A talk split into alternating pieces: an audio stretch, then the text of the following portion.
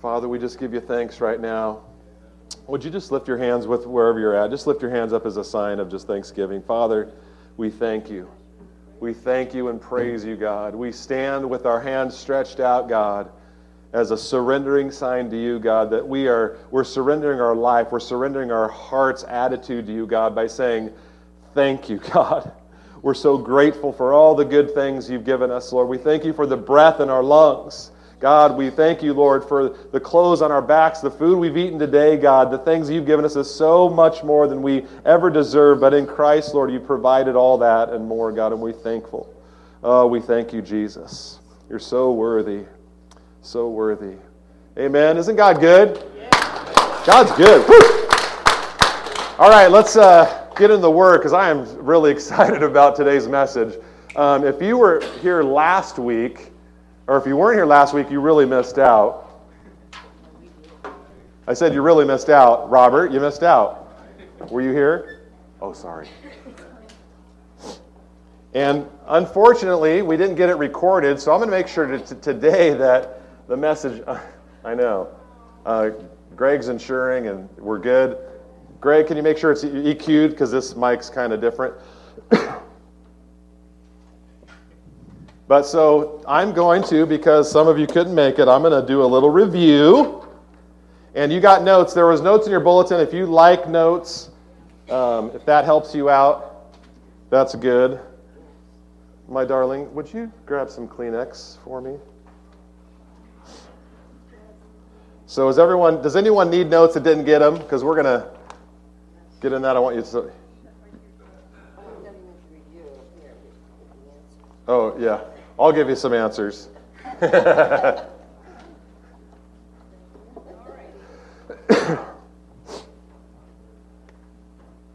so, who's ready to take up the Word of God and start uh, swinging it? Is anyone ready in life to just kind of, all right, that's it. I'm getting my sword. I'm going to town. I might not know how to use it that great yet, but you know, it's like a little kid that grabs you know a toy sword, and you know, in movies they're a professional, right? But sometimes you you just get that sword and you start swinging, you're bound to hit something, right? Mm-hmm. So I handed out little army guys last week to remind everybody that we're in a war. And so on your notes there on review, if you weren't here, if you're here, it's going to be a fresh review, but I want you to this week you should have been thinking and praying about that and reviewing scriptures on that to see where God has you and where you're at in this mindset of us being in a war, right? So we were talking about having that mindset. Thank you, my lovely assistant. All right. Get all that boogie stuff out of there. All right. we talked about being in a mindset. Are we recording? Because I don't want. This is a really good sermon, man. I don't want to miss this. Uh, we're gonna.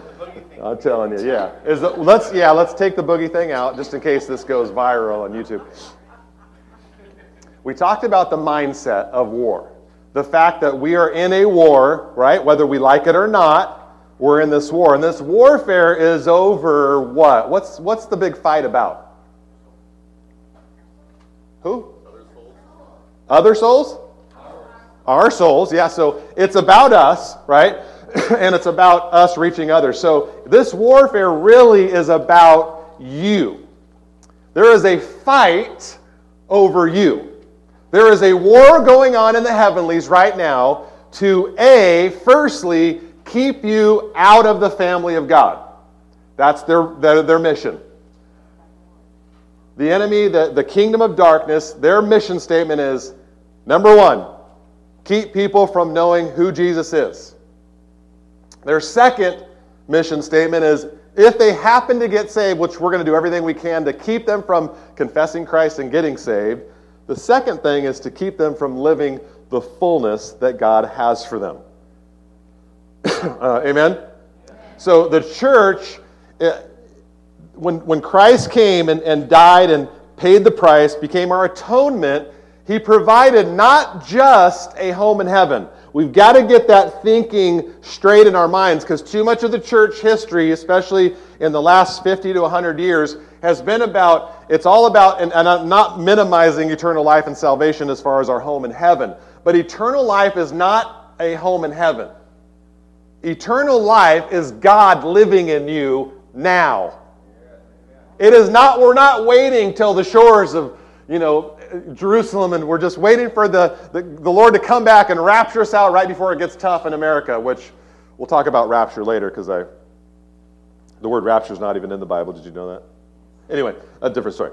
So we're not here in this life to sit and wait until, oh, till we all get to heaven. And we're just to make it by. We're just barely to get by until, till, till the Lord comes back for us. That is a wrong and an unbiblical and a, a, an unbelieving attitude. We are the creation, we are new creatures in Christ. We have Christ, God, living in us, and we are more than conquerors. We should be living a life when people look at your life as you as a person, they should say, Man, what's different about you? And that's not all to do about the external. Remember, remember when King Saul got anointed king? Remember that story where King Saul was hiding out? He was afraid he didn't think he was good enough. But they saw Saul and he was tall, good looking. And they, they wanted to anoint him king because he fit the, the paradigm for the king. But remember, he didn't do a, that great a job like King David did. He had the heart for God versus Saul didn't have that heart. So God, and God said in that story, God sees the internal not the external. and so, us as Christians should be portraying to the world that we have something great in us and not about, oh, we drive a Rolls Royce or have a big house, but it's who we are, character, how we handle difficulties in life, how we handle stress and anxiety, how we view things, how we see God should be different, so different from the world that we stand out. Do people know you're a Christian at your work? Do people know that you're a Jesus freak? And if they don't, then that's when you have to go, wait a minute, I should be a light to the world. I should be I should be standing out as a light to this dark world, and people should look at me and go, What's different about you? Why do you handle this situation that way? How did you go through that uh, evil time in your life and be okay with it? And what, how'd you do that? Are you with me? So we're not waiting around for sweet by and by. We're not waiting around until, oh, gee, if we can just make it till Jesus comes back, we're going to be all right. No, we're to be taking the kingdom now. We should be setting captives free now. It's not about just getting people to go, I believe in Jesus, and then, oh, barely make it, and then you get, no. Confession in Christ and a belief is the beginning of a new life. It's not just a one time event that you hang on the wall and then go do whatever you want with your life. It's a complete surrender, it's a complete life change. And it begins at confession, it begins there and increases. Amen? So I want to live that type of life. I don't know about you guys, but I want to start living a life each day that's more and more victorious. I want to start conquering the things that come into my life. We talked about those burdens that we came some of us came in with today. Stressors in our minds and worries at work and family with kids and all that kind of stuff. But I want to be where we're taking authority over those and living victoriously, and so that our light shines brighter to the world. Amen? So I want to get into that today. So, got off on a little tangent. My apologies. Well, no, I like tangents, so I don't apologize for that. So, we are in a war. A, there, just review really quickly. We are in a war. Your enemy, Israel, wants to kill, steal, and destroy from you. You have to realize that, that you're in a war. And this whole war is about keeping you from your destiny. Did you hear that? Each one of us has a destiny that God has birthed in us, has pre planned. God sees your whole life completed. He see, he's given you parts of Himself in you. God has given you qualities and characteristics, and a part of him, His very self and nature, He's put into you in your life. And it's about fulfilling that destiny and being all that God's called you to be. And the warfare is to keep you from doing that. It's to keep, well, if they get saved, then, then let them be poor, wretched, and sick, and blind, and everything else. Do you see the enemy's strategy? He wants to press you down and keep you from experiencing the goodness and the power of God. Guys, if you read the New Testament, especially the Gospels and Acts, you see a radically changed people that not only changed the world, but they were doing crazy things. Eyes were being opened, blind eyes were being opened, handkerchiefs that Paul used we're healing people, not because of Paul, but because of the anointing of the Holy Spirit. There are awesome things happening in church. We need to not only not only do we want those in our life, but we should be expecting them. We should be surprised when they don't happen. We should be concerned that well, wait a minute, I haven't led anyone to the Lord this week. What's going on? Let me get someone to the Lord. I, no one's been healed. I'm, oh, there's a person. Let's go pray for him. Wouldn't you rather take a risk and fail than never take the risk at all? I would. I'm that way. When I get to heaven, the best thing that could ever happen is God say, Doug, why did you take so many faith risks? Why were you believing me for so much? I'd be like, yes. Are you with me? Instead of getting up there and him going, man, you sure didn't take any risk. you hardly trusted me. What's going on? Didn't you believe what my word said was true? I'm just saying. Just a thought. So we're in a war. We have to fight.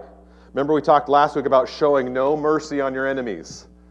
And I know that was it's a hard thing because when the children of Israel went into the promised land, they destroyed everything. Kids, animals, everybody. And we know that was a picture in the Old Testament, but today our warfare is not against flesh and blood, right? Okay, this is against spiritual principalities powers. So it's a spiritual battle.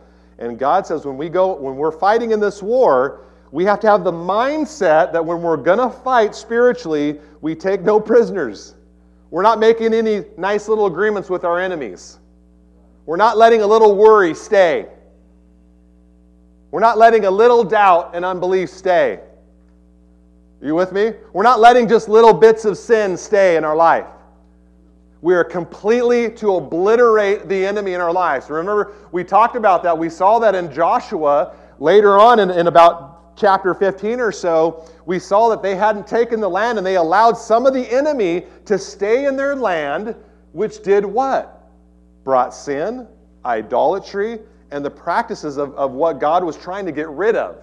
And today in our lives, it's the same thing for us. When we allow just a little bit of the enemy to stay, a little bit of unbelief and doubt, a little bit of fear, a little bit of sin, little sins here and there, what we're doing is we're allowing the enemy to stay in our lives, and that is a cancerous tumor that's growing spiritually in us that will eventually wipe us out. That's why God said, get rid of all of them. He knew that if a little speck of that thinking and mindset from the enemy stayed in there and, in Israel's thinking that it would come back, and, he, and Jesus, uh, God actually said this, it'll be a thorn in, the, in your side. So we got to fight. Show no mercy. We fight for what is legally ours through Christ. I'll say this over and over until I die. I think it's the most honorable thing to take all that God's given us based on the death and resurrection of his son. If I gave my son for you, you better take all that that was worth and live to its fullest. Right? I mean, he gave his only son, and we should not just be going, oh, thank you for salvation, and then do what we do and just get busy in our own life. And we get so mixed up trying to make a life here, you know? We get so wrapped up in trying to make this life comfortable and nice, and we want to have all this cool stuff. And really, our life shouldn't be about this life. God, we're just sojourners, guys. This is not our home. This is only temporary. Get our eyes and focus off that and get our eyes on what Christ has in us and to complete our destiny in us so that we can accomplish His will in His kingdom. That's where fulfillment comes from, is walking in the fullness of God and in His Word. Amen. God didn't say, hey, you know, quit sinning or don't do this, don't do that. He didn't give us the Ten Commandments to make our lives miserable. He gave us the Ten Commandments because He designed us and He know, knows what really is going to fulfill us. And the things He says not to do are the things He knows that won't bring satisfaction. The devil twisted and gives temporary satisfactions. The Bible says sin is good for a season.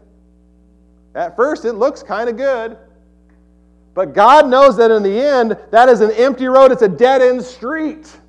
And when you follow those things that are against God, it's not Him saying, don't do that because I don't want you to have any fun. No, it's about experiencing His fullness. He made you.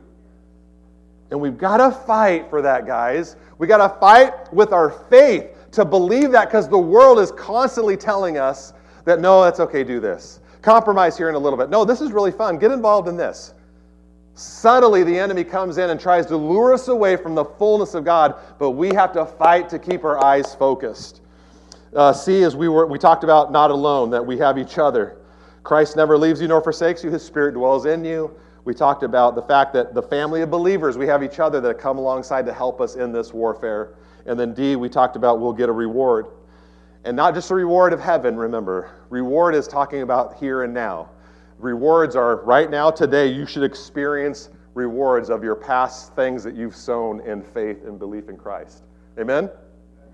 The prayers that we've prayed before for salvations to come in, excuse me, we will see in the next season when these chairs start getting filled up as you and me start living like Christ and inviting our friends and growing this church for the glory of God so that people's lives are transformed, guys. There's people in this city that are hurting, that need Jesus. They need the transforming power to free them from drugs and alcohol and, and just junk in their lives, man. They're, they're going down that dead. There's a lot of people walking down that dead end street.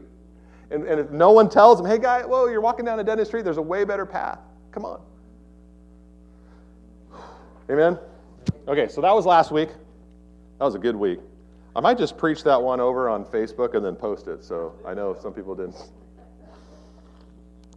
All right, so today I want to talk about knowing your battlefield. I want to talk about knowing the environment that you're in. So, in warfare, it's important to know your environment. It's important to know about where you're fighting or what you're fighting. And what kind of came to mind is atmosphere. So, if we go, anyone see the movie Avatar? That popular, it was pretty popular, and they went up to that whole new planet, right? And that whole, there was, the, everything was different. The physiological, you know, substance of the, of the earth and the atmosphere was all different. They had to wear suits and all that. Even if we go to the moon, we have, it's a different atmosphere. We can't go there and just figure, hey, I'm, hey, just walk on the moon. We can't do that. It's a different atmosphere and mindset. And we have to understand that the way we have grown up in a world, a physical world, that we have to learn how to fight in a spiritual environment because it's different. And the way we want to fight and apply our fighting in the flesh is not how we apply it in the spirit realm. So we got to think different. And so we have to realize that different environments, and this is your first fill in, different environments, different tactics. Okay, you have to remember that when you're spiritually fighting for what is yours in Christ, you're wanting to get the fullness of what God has for you, you have to realize there's different tactics. And what you may have learned early in your life spiritually uh, at a church may, may or may not be correct. but you've got to base it off the Word of God and realize that we don't fight flesh and blood, physical realm. We fight spiritual realm, and we fight with spiritual tools and weapons. Isn't that kind of exciting to know that God has given you spiritual weapons to fight for what He provided for you? There are spiritual weaponry lots of weapons that God gives us to fight in a spirit world. Because you all know that if we try to fight in the flesh, in the spirit realm, you will get your behind handed to you, right? You understand that.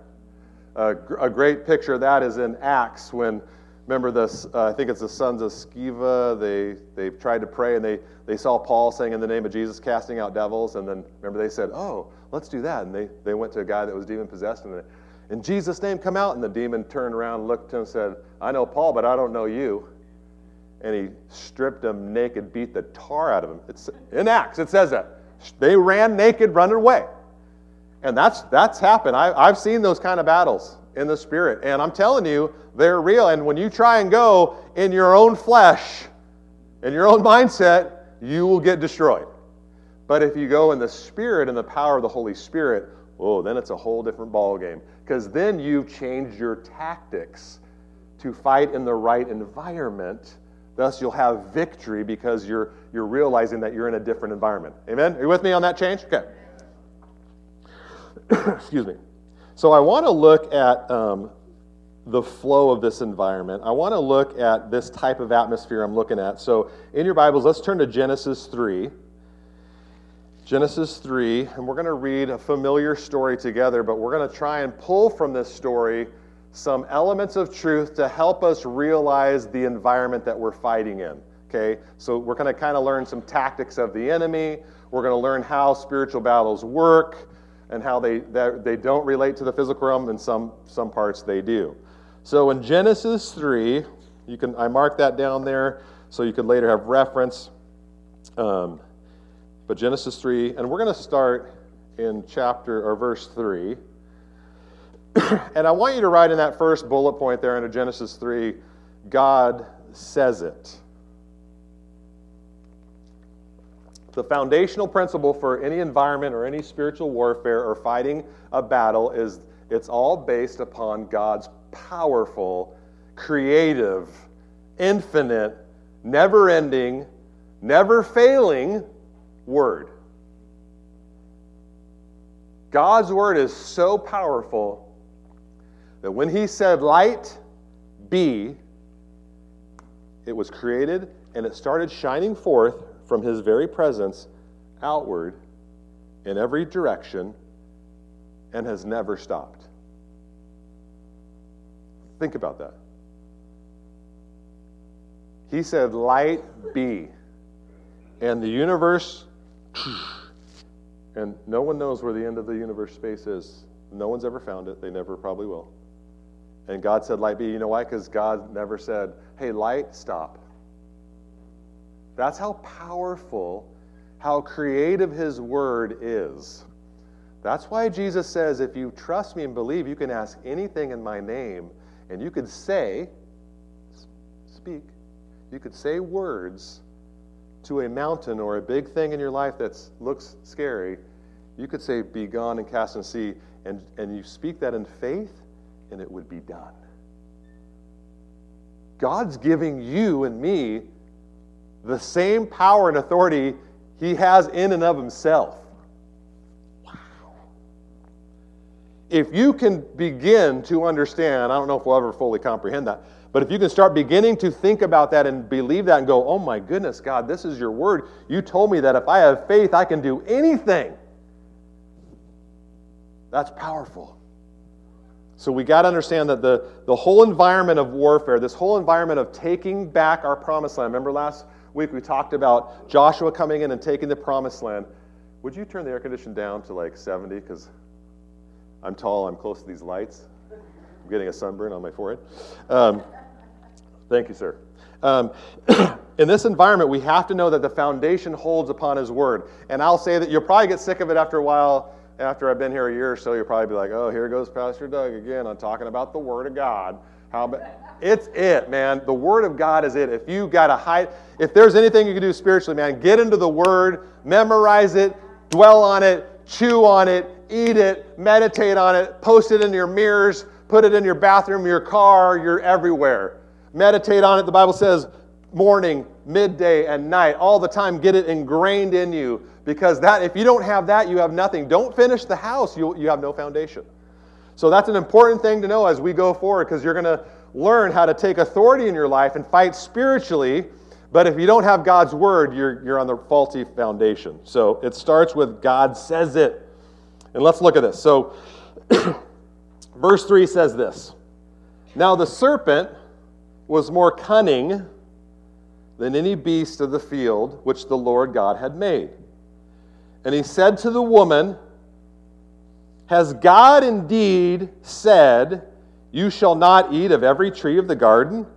So we see a couple fascinating truths in this one scripture, a lot that I'm not going to get into, but one of the first things we'll note is the word cunning. So, this enemy of ours, we're learning about fighting, right? So, it's good to know your enemy. This enemy is cunning and crafty and trick, trickery and deceit is his nature. That's the type of battle he talks about, which is interesting because that is in alignment with the fact that this isn't about physical strength or, or, or, or force and physical flesh, but it is about concepts and thought.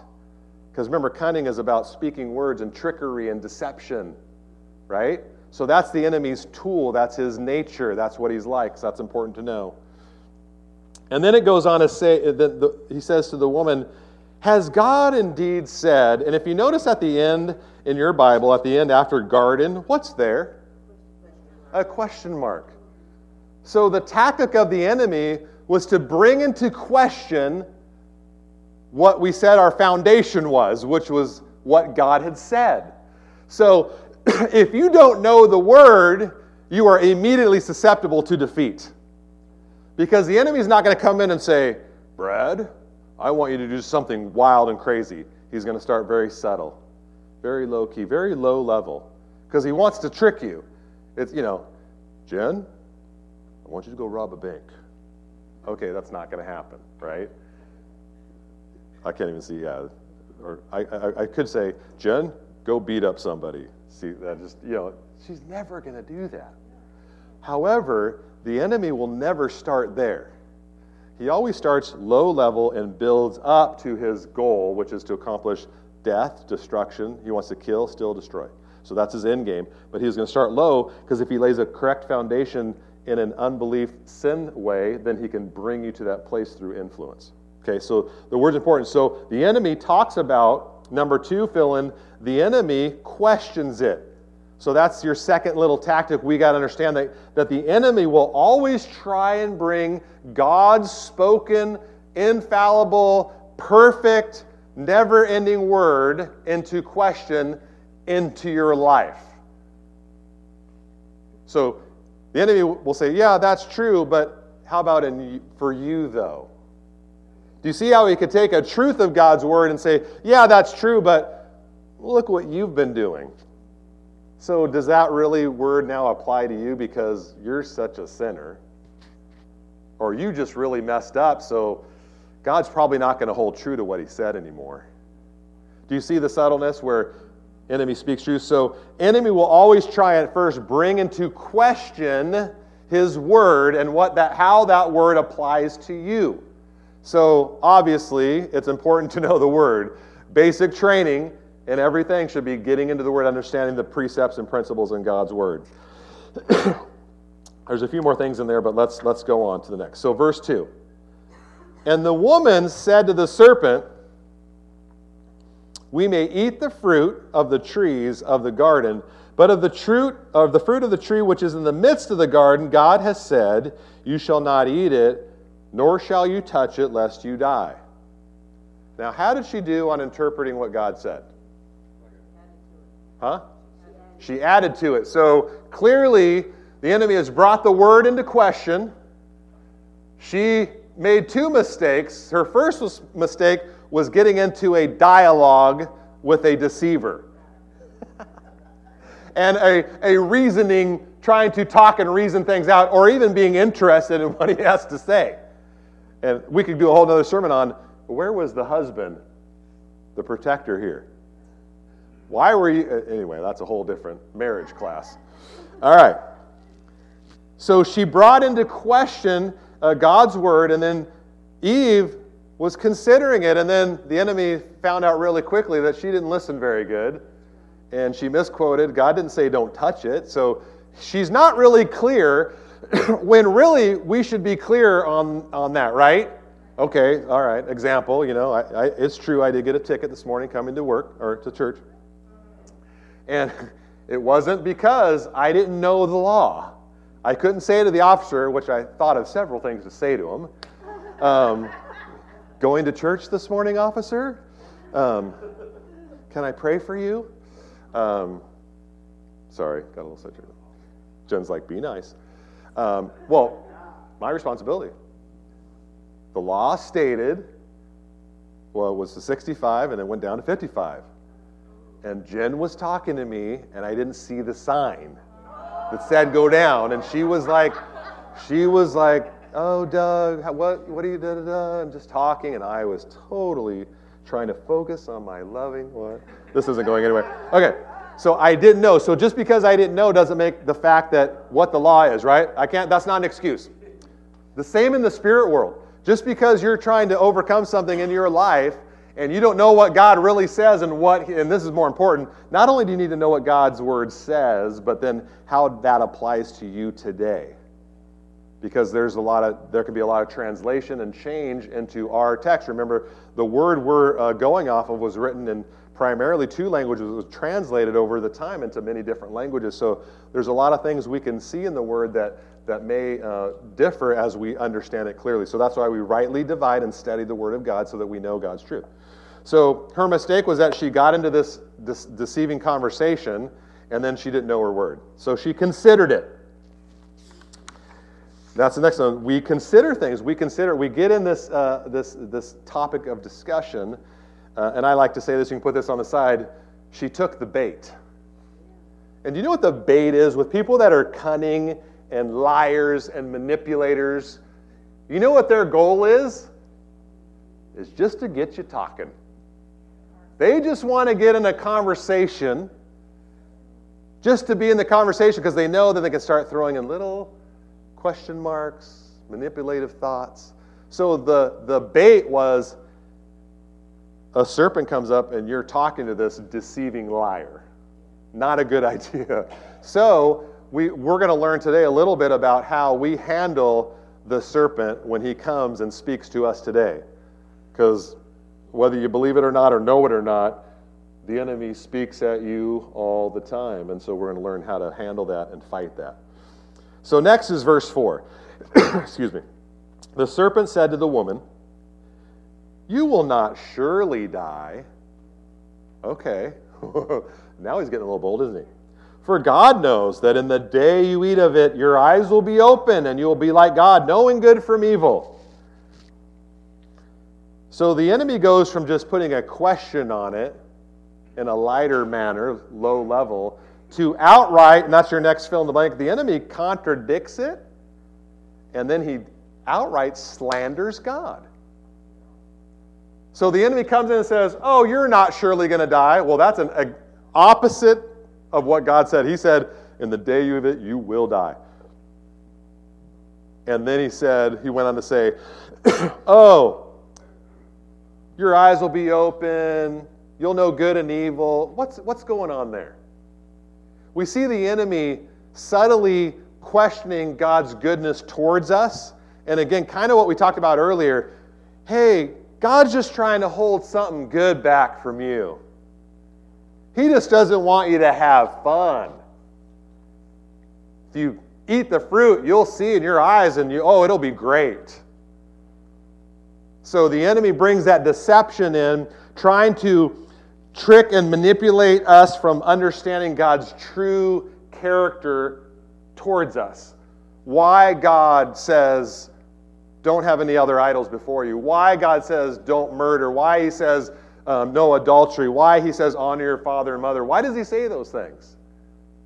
So the enemy will take that and bring question into why is God saying that? What is He holding back from you? Instead, the question should be, man, if God said that, he loves me so much. There, there should be some rich truths in here to bring me more fulfillment and power and love into my life. Let's discover and investigate that and actually have more. So the enemy brings in deception and lies. He gets to the point where he contradicts and slanders God. Verse 6, let's read on and see what else comes out. So when the woman saw that there, the tree was good, uh, good for food, it was pleasant to the eyes, and the tree was desirable to make one wise, she took and the fruit and ate. She also gave it to her husband with her, and he ate. Then the eyes of both of them were opened, excuse me, and then and they knew that they were naked. They sewed fig leaves together and made themselves coverings.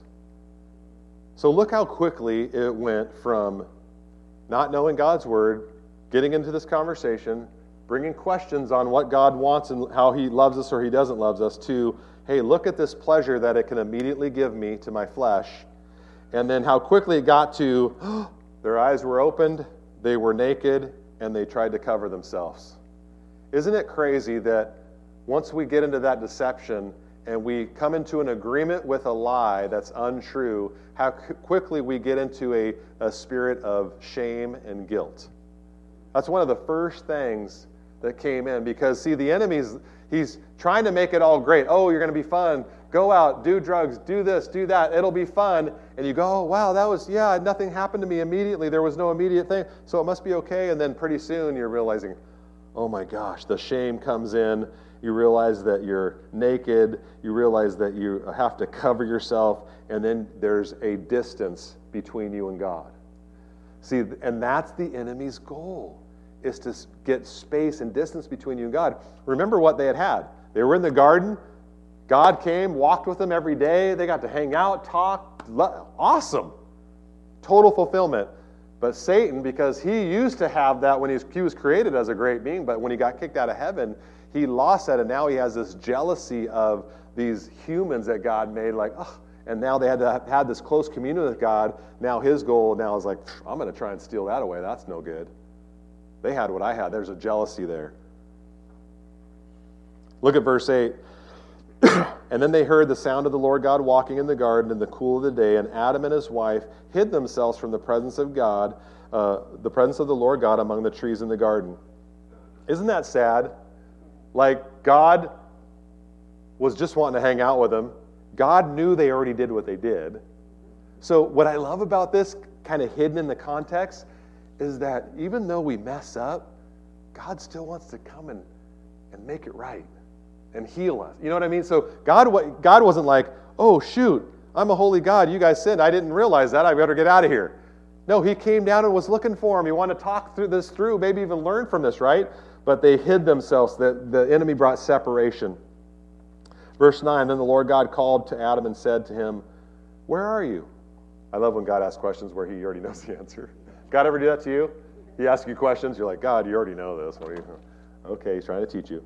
Where are you? He said. And so he said, I heard your voice in the garden, and I was afraid because I was naked, and I hid myself. it's interesting God's response.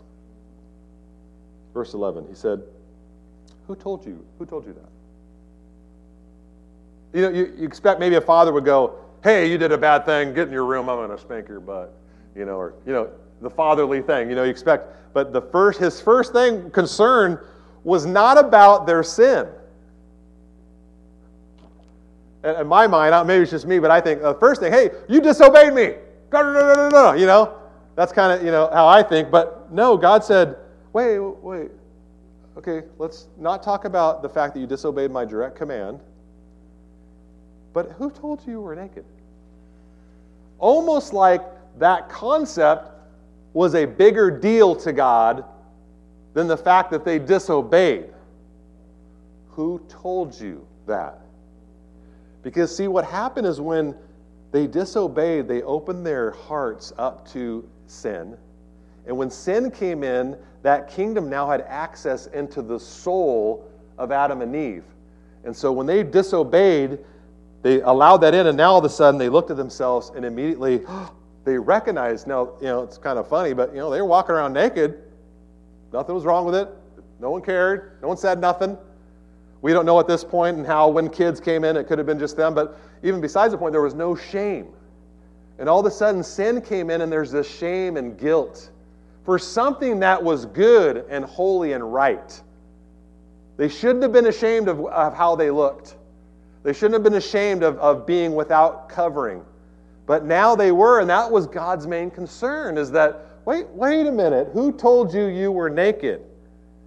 And see, this gives us a glimpse into the spirit realm about uh, how to fight and what kind of battle we're fighting because it's in that realm where your soul, your mind, you are a spiritual being, right? You have a body, right? The body carries us around, but you have a mind. And sometimes we talk about the soul and intellect, but when we talk about our soul and our mind, it kind of gets pretty closely related. because in our mind, where the real battlefield is, is where the connection to the spirit world is at all times. So in our physical body, right, we we feel, we I said smell, hear, we smell, hear, we see all, all the five senses, right? That's how our physical body relates to this world that we live in. But our spirit, now once we're saved, is directly in line and, and, and has God. God's spirit and our spirit are one, the Bible declares. But our soul and our mind is kind of that dual, where it has connection to the spirit realm and the physical. It kind of brings things together. And that's where God's saying here is like, wait a minute, who told you you were naked? Because with this sin and this disobedience, you opened yourself up to everything now, and now you're going to hear uh, the enemies speaking to you. You're going to hear uh, God, me speaking to you, and then yourself. So you're going to have this convolution of voices now that where is this coming from? Let's look at a few scriptures um, if you look at Luke, we'll, we'll go back to um, that next fill in in a second. But Luke 6:45, you don't have to turn there, but you can listen if you want. 6:45, it talks about this: a good man out of the good treasures of his heart brings forth good. An evil man out of the evil treasures in his heart bring forth evil. For out of the abundance of the heart, the mouth speaks. So, what's inside here, developing and growing, is eventually going to come out here because it's a natural produce. So, we see that once that, that is open through sin, now we have this dichotomy where we are open to sin, but we're also open to hear God as well. And now we got to decipher between the two. And so, thus, we have this battlefield or this environment that we're talking about. The environment of our, our hearts is the battlefield. The environment is, is that we can hear, you do hear God's voice. It may be hard for you to discern at, at times, or a lot of times, or maybe you think you don't even hear his voice, but you do. If you're a born again Christian, you have that access to his frequency. But you also now, through sin, have the frequency to the kingdom of hell, the darkness that coming in that realm, and you can hear those thoughts as well, those concepts trying to pull you back and forth. Okay, so thus we have the environment.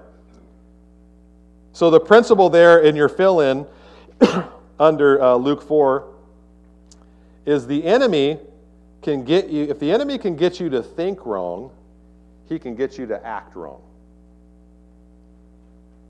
Think about that, guys. The battlefield is of the mind. If the enemy can at first get you to think wrong, then he can affect your behavior and you'll begin to act wrong. Again, what is our foundation? God's word, right? He says it the foundation of God's word is true because everything's based off of that. So if you believe in your heart a lie, you're going to have the lie manifest itself from the inside of you out, and you will start manifesting that into the physical realm, right? Right? So if you believe someone did you wrong and you start hating them and you and you agree with that lie, you don't forgive, then you will eventually start doing evil things towards them. You'll start spewing out evil words towards them. You may even punch them in the face. You start, it starts getting manifest in the physical because what's in here eventually is going to come out.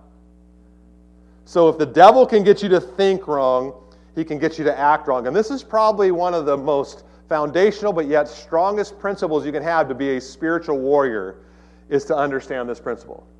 That if you can guide your mind and renew your mind with God's word and keep your mind fixed on him, then your actions will follow that and your behavior will start conforming to the ways of God versus conforming to the ways of this world or the kingdom of darkness. Does that make sense? So highlight that, circle it, think about that this week. I gave you a few other scriptures under there to ponder during the week um, uh, Proverbs 23 and Romans. Um, Proverbs says, For as a man thinks in his heart, so is he. Okay? So again, we're seeing that really where that battlefield is, where that environment is, is in our hearts. It's in that realm where we can actually spiritually hear the enemy and, and hear our own thoughts. It's kind of the combination intersection of physical mind, our own created thoughts that we have of who we are, God speaking, the angelic uh, realm speaking, and then it's kind of like the first, second, and third heavens. We'll get, we can get more into that later, but it's kind of a convolution of all those that are there. And then Romans 12, you, you know, uh, meditate on that this week. It's, it's the renewing of your mind. So we renew our minds, which means the fact that it says renew means there, there's been some damage, right? So you've got to get the old stinking thinking out and get God's thinking in and his principles so that you can have so your behavior will start matching up to God's word. Guys, if you get God's word in you, you'll start living like God lives. You'll start acting like God acts. You'll start thinking like He thinks, and you'll start producing in your life what God is producing in, out of His being. Amen? We are to be vessels of that, to have Him flow through us. Uh, how are we doing? Everyone good? You want to you want to keep going a little bit further? Okay. All right. So this next part is probably I, I might say this quite a bit, but this is one of my favorite. This really helped me in my life to get free and to learn how to fight. we got to know, if you go to your next page um, of notes, um, we have to know the schemes. Know the schemes. Or you can put tricks, or you have to know how the enemy thinks about things. It's been said um, anyone plays sports and ever hear have their coach say, the best offense is to have a great defense, right? So the concept is, is for basketball, which is my favorite sport, you could score a bunch of points, but if you keep allowing your, the other team to score at will, well, you might eventually lose. But if you can play really good defense and not allow them to score that much, then the, your pressure to score points is less. And so, conceptually, if we understand how the enemy works, then we're not blindsided by a, a, thought and by an attack of the enemy, and we're not surprised by it because we're learning how the enemy works. And if you look at militarily, if you're going to fight a war, you've got to know how your enemy's thinking, what they have available to fight, what their tactics are, um, what they've done in the past. Um, how they'll fight, what type of land, what type, what type of weaponry are they using, because you're going to have to make sure you have stuff to protect yourself and actually fight against that. So there's a lot of military tactics in that, but you've got to think, okay, in the spiritual realm, I've got to be aware. And what Paul is saying in uh, 2 Corinthians 2.11 is, don't let the enemy outwit us, for, our, for we are not unaware of his schemes. We're not unaware of his tricks. Look how the New, new uh, Living Translation says it.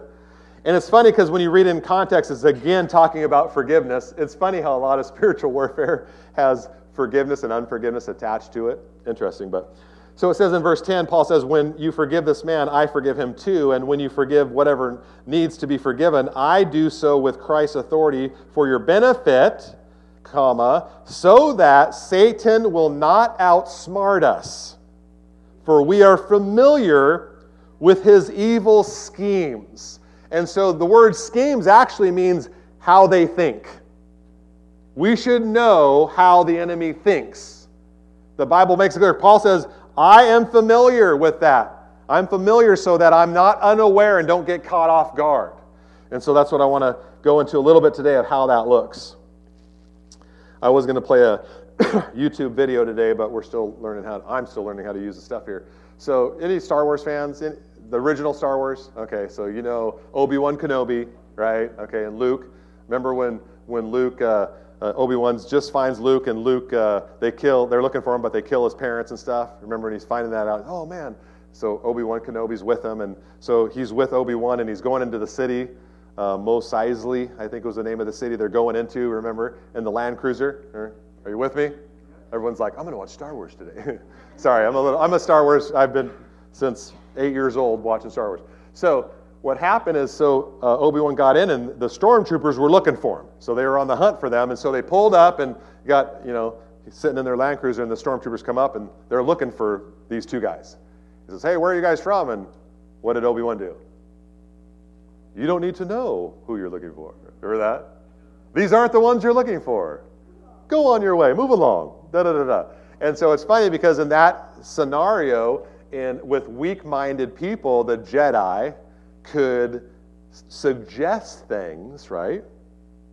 Right? And then a weak minded person that, and I'm going to illustrate here, doesn't know the Word of God, doesn't understand how to apply it to his life, and wants to get into conversation with the enemy, will take those suggestions that are thrown to him and go, oh, yeah, these aren't the droids I'm looking for.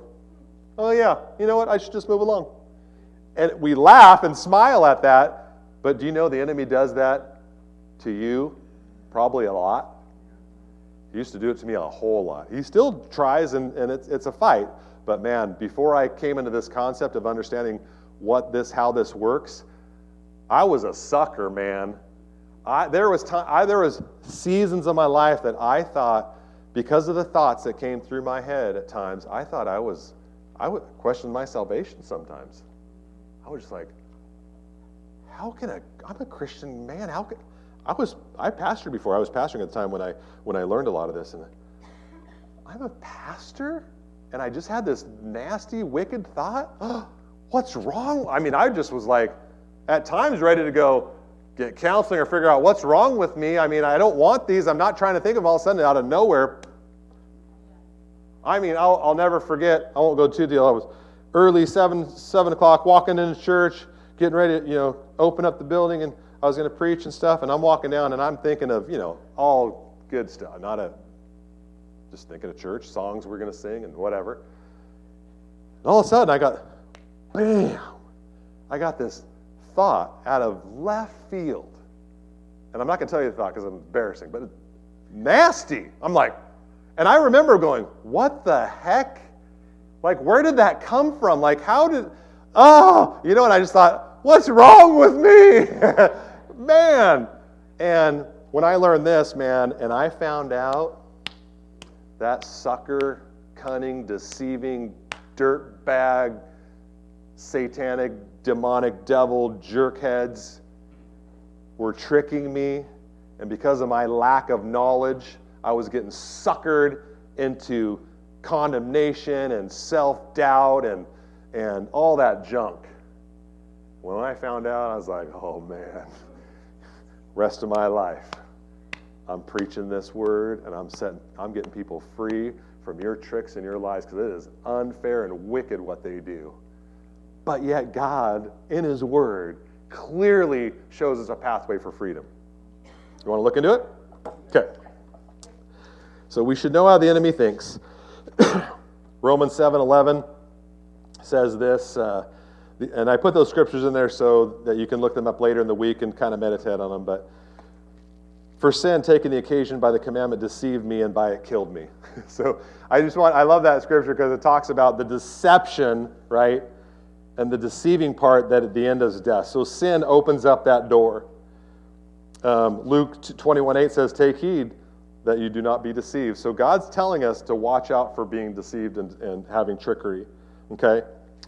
So, under there it says, in the Bible, the name helps describe the person. So I just want you to write that down, think about. So remember in biblical names how important names were? You know, I mean, gosh, you know, of course, Jesus' name, but everyone got these names. And, and in Hebrew and, and even uh, in Greek too, there's rich meaning in these names. And people gave names to describe. Uh, remember Jacob? What, what does his name mean? Remember? Deceiver. And did he do that? Yeah, he had some problems deceiving, right? So sorry if there's anyone Jacob or know anyone. I had, it was funny when I studied that and learned it. I had a kid, Jacob, in my youth group. and he totally fit the name. It was crazy. Anyway, he's a good kid. So the name helps us understand the person's nature or intended nature or, or characteristics. Well, I want to talk a little bit about a common name that we all may know, and his name's Devil. It's interesting the word devil is used uh, in the New Testament, uh, I think 38 times about, uh, referred to as the, the devil. And then also the spirits that work with the enemy, demons, are called devils too, 27 times. So it's a name used quite often. And I think, well, let's see what's hidden in this little treasure of this word to see what maybe God's helping us understand here. So the, the word for devil in the Greek is diabolos. And you can, I have a little d there, okay? And I want you to write in there in the first one, dia, D I A. And then on the B, I want you to write bolos, B O L O S. so diabolos, and then next to dia, in the little blank spot, I want you to write through. Through. And then on B next to bolos, I want you to write Throw. Like you're throwing a baseball. Throw. So these, this word, diab, diablos, right? Diablos is the devil. Diabolos. Diablos. That's the word for devil. It means literally to throw through. Think about that. Throw through. So I have what is a weapon called bolos. I made it myself, so it's probably not to scale or that. But um, let's see. Oh, Robert, yeah, I was going to pick on you. Will you help me out here? I need someone young that if they fall down, it doesn't hurt. So stand right here, Robert, and we're going to go slow motion, and it's not going to look totally real. But so, no, oh yeah. So stand there, facing that way, because you're going to pretend run, but really slow. So bolos were created. You got three strands with some heavy rocks or stuff on there. The idea, you get, right? Swing this, right? This is bolos. This is the weapon. So the, the idea of bolos is when he's my prey, maybe he's a deer. Can you put some antlers on your head? There you go, you're a deer. You're facing that way, right? And you slowly start running, and then I launch this sucker, right? You know, and it missed him. So what it does is it throws through, right? Wraps around their legs, entangles them, and stops them. So bolos, this is bolos. Thank you, Robert. So bolos in the word, and check the definition of this word. This is the Greek interpretations and definitions of the word. To throw through, and that's your next blank there, to throw through in order to capture, injure, or kill. To throw through in order to capture, injure, or kill. Now let's talk about this word. What does this word mean? Properly, it means to throw across, back and forth. To throw through. So really, it's coming back and forth. So just picture arrows. Either this is in the definition either with rocks, you know, people fighting, or words. Slander, gossip. It's used, it's used in that when they're gossiping in Luke 16. The word, listen to this, this is so important. The word implies malice even if the thing said was true. Okay, put this in the spiritual realm, our fighting. Remember, today is all about learning our environment. How does the enemy how does the enemy fight? Let's learn about this so we can be good warriors. So, if the devil's name means to throw through, to capture, injure, or kill, and what is he throwing? What? Thank you. He's throwing thoughts, accusations. The Bible says he's the accuser. His only power now, this is a, a side note, and we've, you've got to understand this and get this in your hearts. A lot of people think, oh my gosh, the devil's so powerful. He, oh my gosh. No, he, the, the Bible says he's like a, a, a roaring lion, roaming around seeking who he may devour. But the good news is He's been declawed and detoothed. That's even a word. So, some of you are getting gummed to death out there and smacked around. But so, anyway, we got to understand that even though he is very, they're very intelligent beings. Now, and, and let's just get a couple things straight. So, angel, not all demons are fallen angels. Okay, that's just so there's different classes. So, uh, there's still angelic beings that that fell that are still angelic beings, fallen angels, but that doesn't mean they're necessarily a demon. There's different categories of those. But we've got to understand that angels are very intelligent. They are they're smart. They've been around. They know how humans work. And it's been the same throughout the ages, all the same. The lust of the eyes, flesh, and the pride of life. Categorized. They just work on that and it works on everybody but they're intelligent. They know how to trick and deceive. So that's why the God's word gives us these things. So anyway, back to this. So to throw through, to capture, injure, or kill. The word implies malice even if it's true, which means that so the enemy could say something and you'll hear it as a thought. Okay? So just let's get this correct. When the enemy speaks, very rarely will you hear it audibly. In fact, it's a good lesson because we don't hear God's word audibly, right? A lot. Has anyone heard it audibly? Yeah, maybe you have. Awesome. Totally.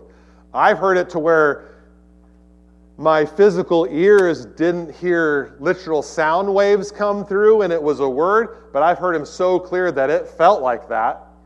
I mean, clearly. Uh, I'll give you one illustration. When me and Jen just met, I was working at Verizon Wireless and I was in the gas station and I was looking, it was before we got married, and um, I needed to get out of my house and I needed to rent another house. I was, it was a, you know, still dealing with my leftover divorce, miserable thing, and I was, uh, I needed, and I wasn't thinking, oh, I need to go rent a house. It wasn't urgent, but I was just thinking about other things. All of a sudden, I wasn't even thinking, of, I wasn't actually thinking about renting a house at that point. I was just getting gas coming home from work. But I still needed a house at the time, but I wasn't thinking about it. So I get out of the gas station, I pull out. All of a sudden, it's clear as day, not a physical voice, but the Holy Spirit said, There's a house for rent and he just showed me where it was. Like, and uh, within a half second, I heard uh, there's a house for rent, and there, here's where it is, and I could kind of see a map picture. And I knew right where the vicinity where it was, and I was like, "Whoa, that's weird." And I'm like, "Of course I'm going to go check," because I, I knew it was God. It was just so amazing. I just love Him, and, and when He speaks that strongly, it's like, okay. So I turn down there, and I, I go, "Okay." I turn left, turn right. I go, "It's got to be right over here," and so I turned right on the street. The second house down had a for rent sign. And I, oh my, I'm like, oh my gosh, there's a house for rent. Okay, you know, uh, there could be a house for rent anywhere.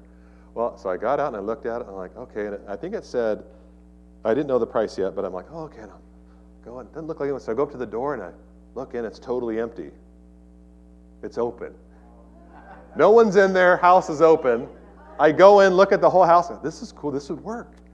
And uh, I called the number. I said, hey, uh, I just want you to know your house is open. I'm looking to rent it, but I just, I, I, you want me to lock it for you and go out another door? She's like, yeah, they, oh my gosh. So anyway, the lady ended up giving me $150 off the rent. It was like, I don't know, 1750 and 16, went down to 16. And she knew my situation. She was super nice. One of the, and then eventually that's where Jen, we got married and she moved into that house uh, with me. And then um, the, the landlord was awesome. But that all started with, I wasn't even asking God for a house, really. I was just getting gas, thinking of what was for dinner.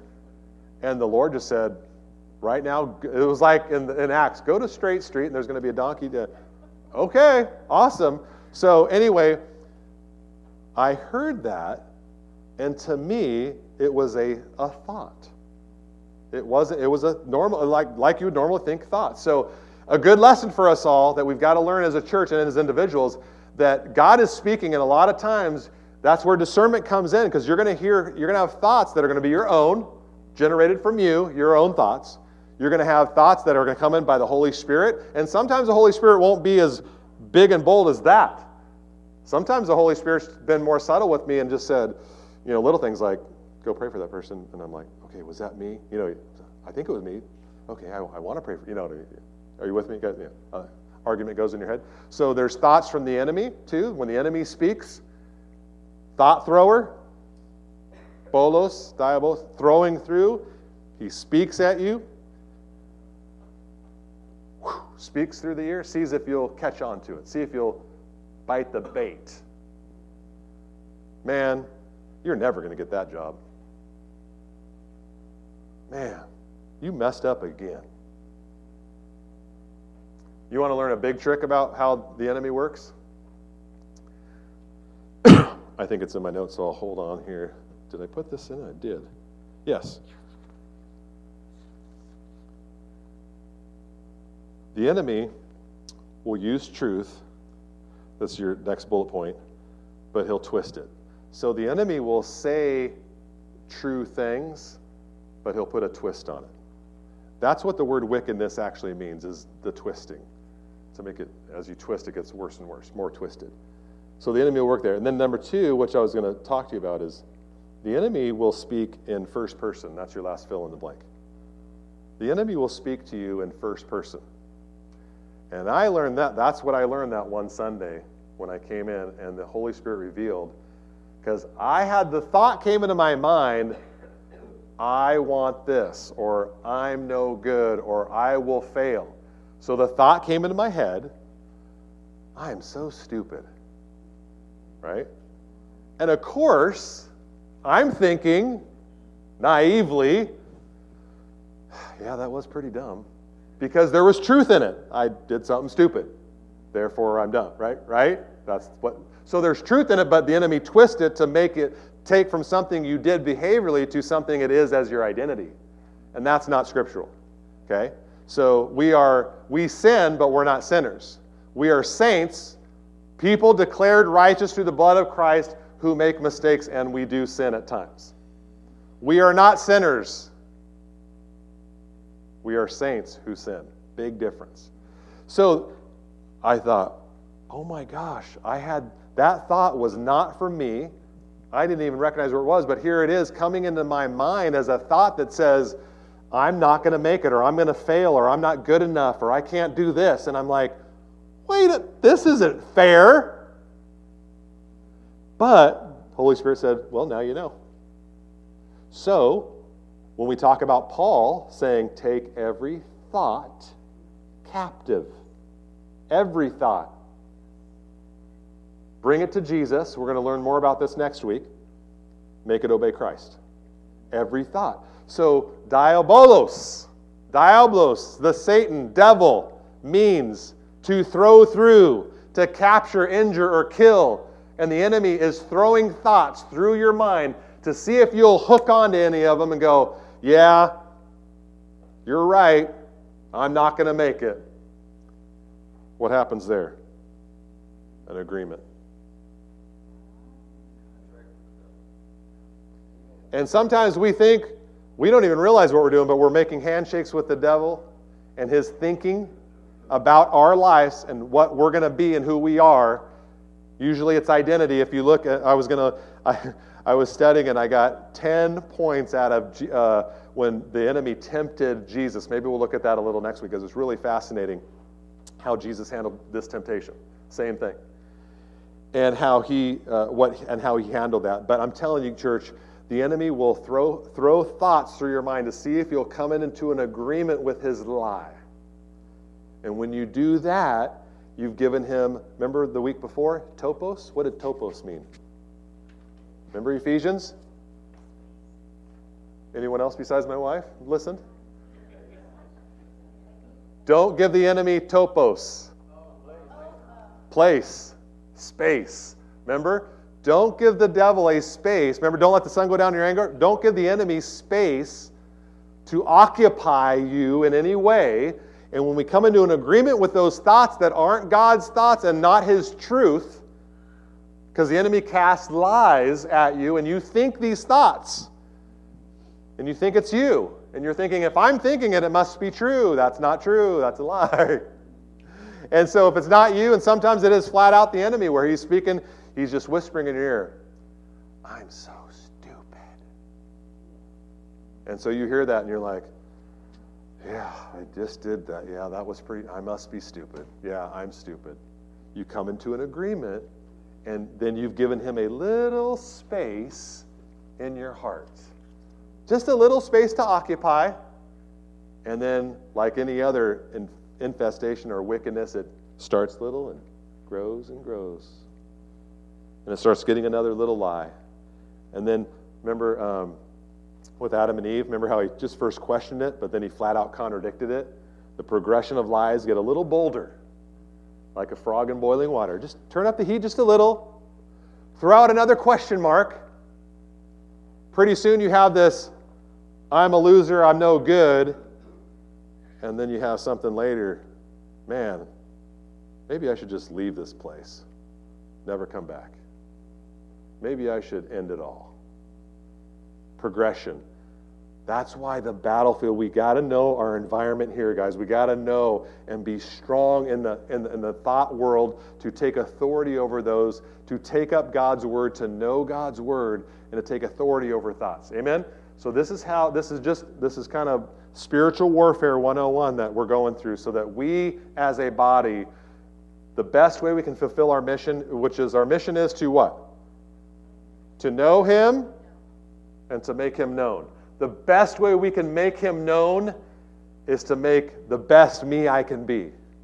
And the best me I can be is when one that learns how to take control of the, the mind and the thoughts that are coming through and recognize the fact that the enemy is trying to lure you into an agreement with him to take you down, to deceive you. And so the best you is going to be one that learns how to fight because the enemy is going to try and rob you of everything that God's promised you. The Bible says the promise of God in him are yes and amen. Every promise that God gives you in his word, you have the freedom and the right to take in on that action. But you've got to believe it, but he's going to try and rob you. Does that make sense for you guys? You with me? Okay. So next week we'll learn more into the what a stronghold looks like and dive into that and we'll continue our journey on that. But let's pray. Ask God's uh, blessing on this. Lord, we thank you for today, God. We thank you, God, that you're a God who loves us, who cares enough about us to give us your awesome, powerful word. Lord, that you've breathed your life in your word, God, and it breathes into us and changes us, uh, forms us and shapes us, God. And we're so thankful that you are, uh, have given us your word. So, Lord, we thank you for what you're teaching us today, God. And we thank you for what you're going to teach us even next week and the weeks after, God. But we want to be transformed into your likeness. Lord, we want to become more like you, God. We want to be warriors for your kingdom, God, and really get the word out and see people saved, God. But we know, God, if we can't have victory in our own lives, Lord, we've got to have that first so that then we can help others have victory in theirs. So, God, we pray that you would help us each in our individual hearts right now to have victory, uh, Lord, in our own life, God. That we can have victory over the things that are holding us down.